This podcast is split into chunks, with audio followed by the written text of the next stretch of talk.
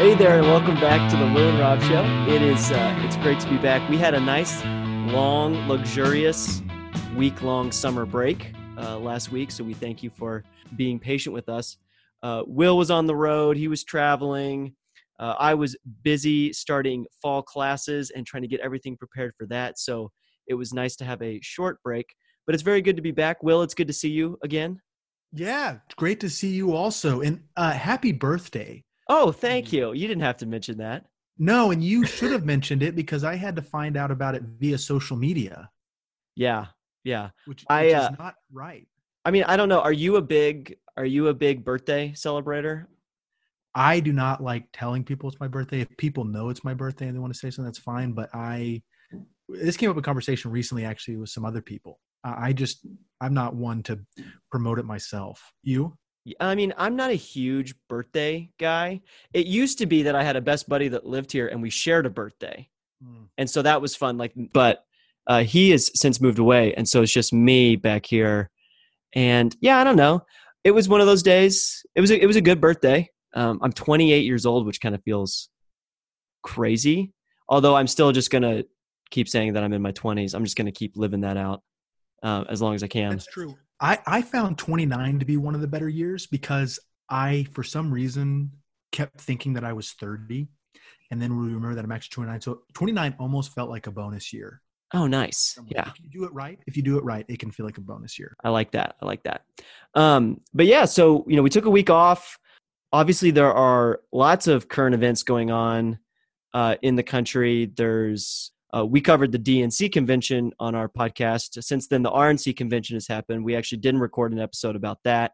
Um, all the other things going on too. But I think today, you know, you and I both were texting back and forth over the last couple weeks and just sort of feeling uh, weary of everything going on and just the overwhelming wave of politics in our news feeds and our Twitter accounts and our I think one thing that we've noticed uh, has been the way that uh, as politics seems to dominate the conversation, there's less attention towards issues of the church, issues of discipleship, and um, things that we obviously care a lot about uh, as ministry associates with Ministry to State. So I think today we really wanted to take a break from the politics and really address kind of what, what we see going on um, in current conversations about the church, how it's responding to the pandemic and being online and not meeting in person. And so,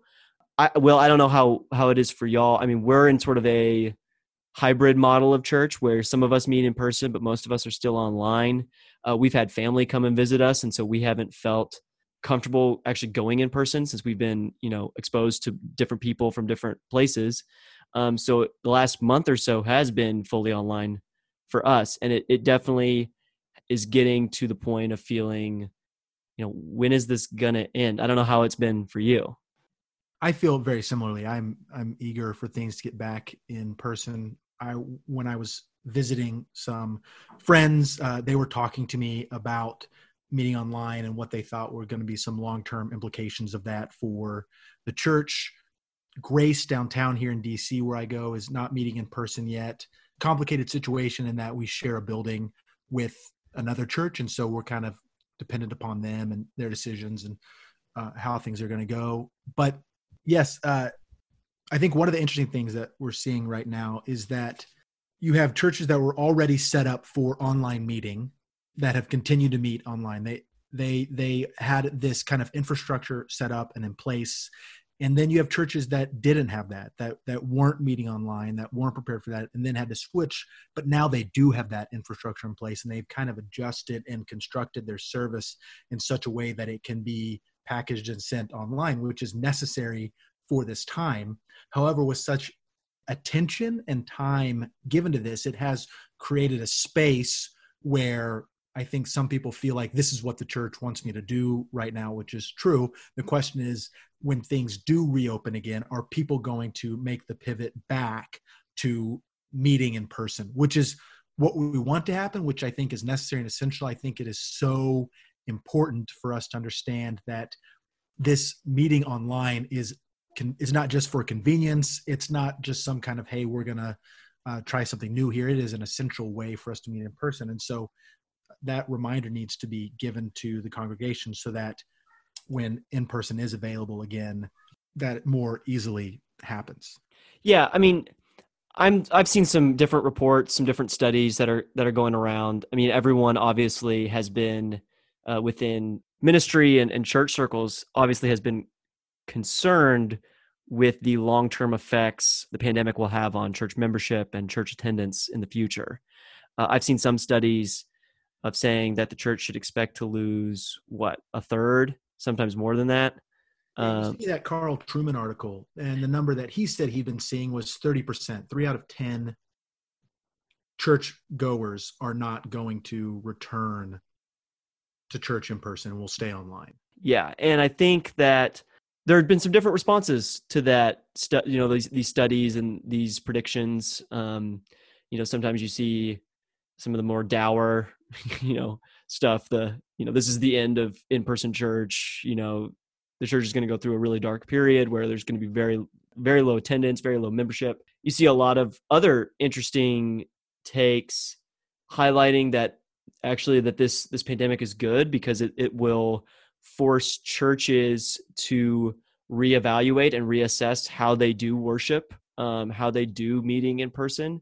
I guess i'm curious for you to ask you what do you think the different responses reveal about how people view the church and actually even just the way that it assembles. Right. when we were talking, you asked, you know, how did I view church growing up? What did I think of the church service as a kid? And I think in a lot of ways, I assumed that the church service was kind of like the Christian version of a speech that was given every Sunday. Yes, there was worship music. Uh, yes, there was tithing. Yes, there was the Lord's Supper, there was communion. Yes, it was on Sunday, but on it was on Sunday mostly because that was the most convenient day of the week for it to happen. Uh, Saturday was play day, and so Sunday was uh, the day right before work. So it kind of got everything oriented for the following week. I mean, none of that was explicitly told to me. I think just as a kid trying to figure out why do we do what we do, I think those were the poor but best answers I could come up with at the time. Uh, and I think that this concept of the church service being a Christian pep talk, uh, being a Christian TED talk, being a how to, being something that happens because it fosters community, like at its deepest, is pretty ubiquitous, I would say. Like it seems just spread deep and wide, particularly in our American context, of what church is, that it is a once a week time where people who call themselves Christians get together to see each other and talk to each other and hear a sermon that gets them to believe the same things.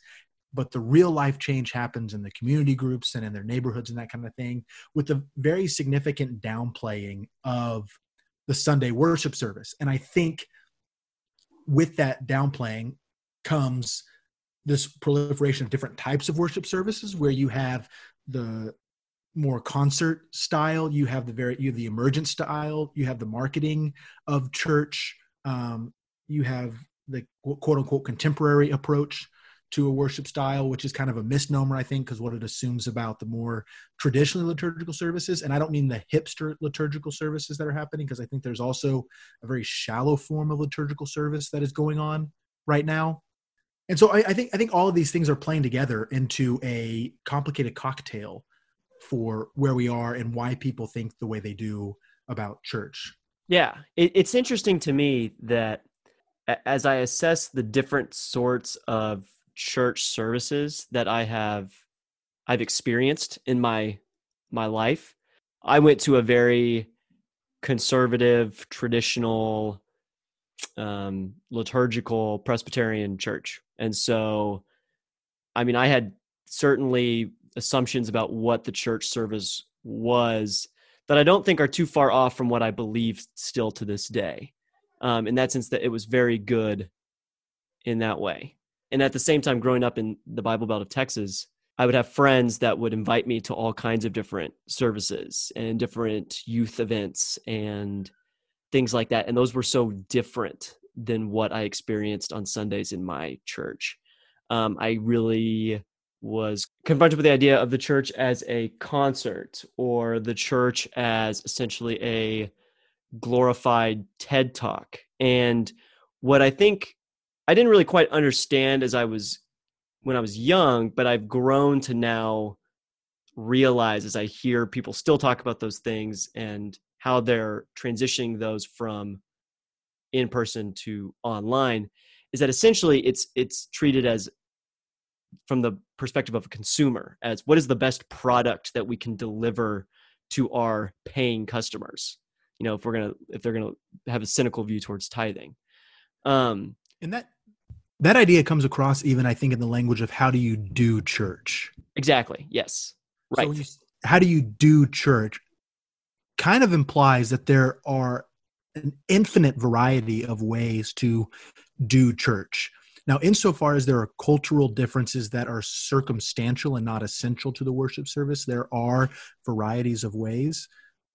But if we believe that scripture is what it is and that God has given it as a book for his people that forms them and shapes them, then we we're going to have some serious limitations i think on what a worship service is and we don't do church as much as we are shown what it is and then seek to be faithful to how god has revealed that practice to us. Yes yeah.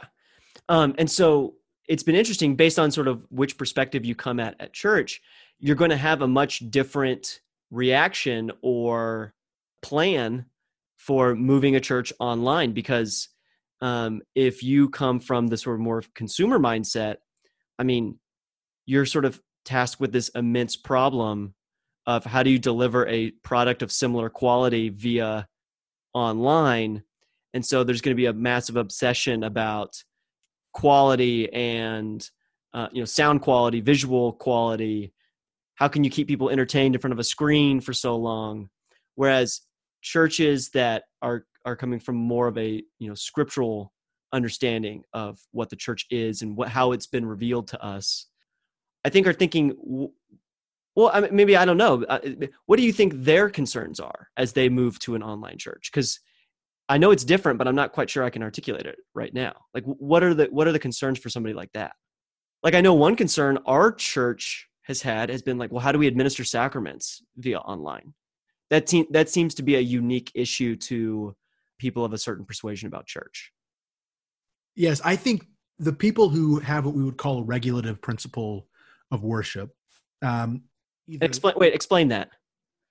Uh, the regulative principle of worship basically says, to some degree or another, that their uh, scripture has revealed what is permitted to take place in the corporate worship service and that we are not allowed to just choose freewheeling what we want to have in the worship service but that god has instructed us and shown us through his word what is and is not permitted to happen in worship it basically says that anything that is not expressly permitted in, in, in a more extreme form in scripture is not allowed to take place. So people who hold to that term, whether they would use it or not, you know, Capitol Hill Baptist up here is is a great example of this, where they have such a strong conviction on what the church is as the gathering of God's people taking place in sermon that they didn't even do any online sermons hmm. for their congregation because they believed that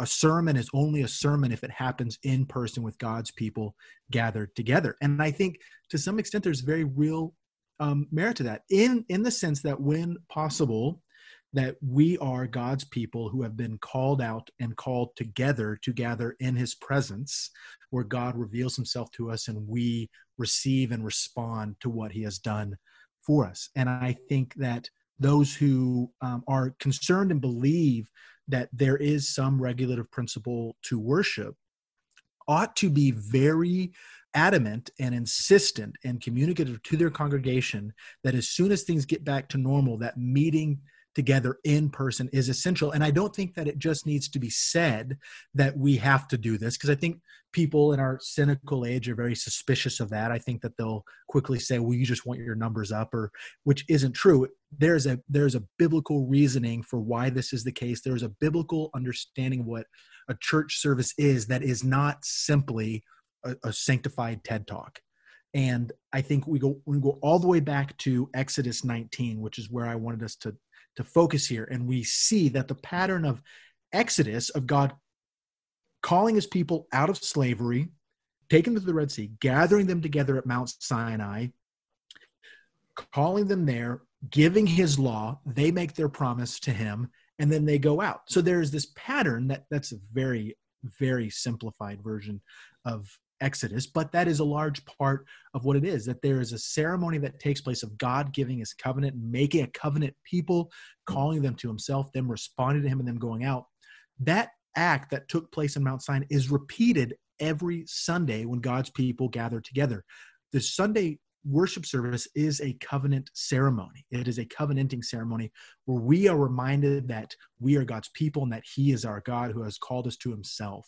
And as it happened in Exodus corporately, they were called to gather together. So it must happen with us together corporately in person. And for me, at least, when I remember that and understand that the worship service is that, and mind you, to take it to the reformers, they were insistent that the worship service was an interactive process in so much as the people who were sitting in the worship service were to be paying attention and responding to what was going on. It was not consumerist. It was not something that you just took. It was something that was interacted and engaged with. Yes they were fed and nourished but it wasn't just you know make me happy and make me feel good. There was an understanding that there was a duty. There was the indicative of here's who you are and the imperative is here's who i must be. I think that kind of articulation, that kind of reminder will be helpful for people going forward. Yeah, you're basing it in Exodus. I'm I'm mindful of something I read about the Exodus account and that we tend to sort of limit the implications of what the Exodus was for the Israelite community. And so that the Exodus wasn't just a uh, freedom uh, from their uh, oppressors, the the Egyptians, uh, you know, as slaves, but it was also a freedom from their culture, from their gods, from their uh, you know their economics. Their it, was a completely holistic calling out uh, and and then being called into a new relationship with with this God. And I wonder if there is something we can also apply there to church in that there is a sort of sense that church is something you know we do on sundays and it's this religious experience but then we tend to either remain beholden by these other cultural gods that we can't let them we still want them to sort of have our allegiance you know monday through saturday or we even allow them to come you know slip into service you could make an argument that the consumerist mindset right of church is a failure to relinquish that hold that it has on our lives. I've been, I, I want to get your take on this. Like, it seems to me that, especially when it comes to culture, maybe we could even dare say politics, even though we said we weren't going to talk about politics on this show. Like, the way that those things still seem to infuse a service. Does that make sense? Like, when we think about church as a TED talk, the pastor tends to treat it as hey here are my hot takes on what's going on in the news uh, you know i'm going to frame them in a 30 minute speech but call it a sermon does that make sense like that seems to me to be also a failure of recognizing what a what a church service is. Yes and it is reflective sadly of a greater phenomenon in culture at large where we go from institution to platform. And i think for me at least in some ways i think i viewed the service when i was younger as something of a platform. Uh, i grew up in a very bible-based grace-based church so I'm, I'm, thankful for that but there is a real sense in which the it's viewed as a platform a pageant a, as edmund clowney says a spiritual talent show of sorts that people can come together and show off their skills and that is like you would say that is that is kind of a syncretistic approach of how much of the the culture can I keep and how far is too far in a worship yeah. service. Right. You know, the Bible is a book uh, spoken and written for people that are dealing with real life, right? Like it makes it makes no exception about what it speaks into and so you want to make sure that when you're when we're preaching the word that we're we're not failing to address every issue of the of the christian's life and certainly that has to deal with how they engage with culture and, and politics and the things that are around them but that seems to me to be a process of saying well what does scripture say? and then applying it not what's going on in the news? Let me pick the the bible verses that talk about it and then deliver it. There's there's a reverse ordering there that i think is wrong um, or maybe dangerous. I i want to return back to something that you you mentioned because um, i think it's another thing i'm seeing with a lot of the conversations about you know what does church look like in a post covid experience? And we're sort of you know a couple decade you know a couple decades now past the time of the coffee house church. And we've spent the last few years especially young people talking about you know i want a more liturgical service. I want a more traditional service. And i've seen that has been you know that's how we'll get people to come back to church post covid is that really offering this new way of of service. But you hinted and said that earlier that you know that's that can be a very surface level thing. I was wondering if you could kind of dive into that a little bit more. Yes that's a really good question. I think we'll stick with our pca example i think only because it's one i'm most familiar with. But when looking at the service if you look at the the order of service in your in in your pamphlet or whatever that you're given at the beginning and you look through it there's a very particular order that is given there and it's given for a reason. There's a reason that the sermon isn't first. There's a reason that you have the confession of sin before the pardon is mentioned. So the the liturgy is not there just to comfort people or to give some people like some habits to carry with them that hopefully they can cultivate throughout the rest of their week. It's that as we see in scripture and again this is from exodus and it, carries on throughout throughout the bible. There is an order of the way that god calls his people to himself and calls them to worship him. There's a re, you know you have you come in there's the there's the confession of sin there's the pardon and then you have the passing of the peace. Why? Because after we have been forgiven and united to Christ and to each other we can then have fellowship with one another so just as a small little cutout segment there there's a reason that that the worship service is done that way at least in the PCA context and that is understood. I think for a lot of people unfortunately when they use the word liturgical and that word is a moratorium is about to have to be put on that word because of it's just it's getting up there with uh not to not to dismiss this but and and i still like it as a word but it's getting up there with flourishing. And narrative. Narrative yeah oh my goodness. But it's like liturgical is really just it, it has kind of lost its meaning at least in the reason that it's there in a worship service and turned into a pattern of habits. And in some ways, it's like people have read Jamie Smith from a distance and not closely and thought that you know liturgy exists just to make us have habits throughout the week to follow. It's like look look yes that that is a result. We do think about things particularly and have a way that it shapes our minds but it's not just because of habit formation it is because this is the way that god has revealed the worship service to take place in his word to us and so sometimes that people will just kind of grab little parts from here and little parts from there and throw together their own liturgical service because they like the way it looks and think it's pretty. It was like, hey, actually, if you know you gave it a little more thought, maybe maybe you wouldn't do it that way. Yeah. I, have heard people, you know, describe it as well, it's really comforting to know that I'm doing this thing that, you know, the church has been doing for thousands of years. And in a real sense, that is true and that's good. Like that comfort is real, right? Like that's one of the you know great things about uh, when when the uh, epistles talk about the, the continuity between Old Testament and New Testament, um, and the continuity between the church and Israel is that this is an established thing, and there's real comfort in that. And at the same time, we want to make sure that we're not advocating for sort of cheap nostalgia and oh, this thing is old, therefore I like it, because that can be sort of a just as reactionary as hey, we're not going to wear suits and we're going to have an electric guitar. And we're not in the business of being reactionary. We're in the business of understanding who God is, how He has created us, and how He's revealed Himself to us, um, and how we relate to Him. And I think that, or what you've been saying, is that you know the church service is a the way that we that God reveals himself to us and we learn fundamental truths about who we are and who he is. And that needs to be the defining feature of any conversation about well, what does church post COVID look like? And yes, we need to meet in person because there is community and fellowship there, and we are a community of believers. But the community and fellowship that occurs when gathering together on Sunday is derivative of, is a result of what God is doing in his people to make them his and his own.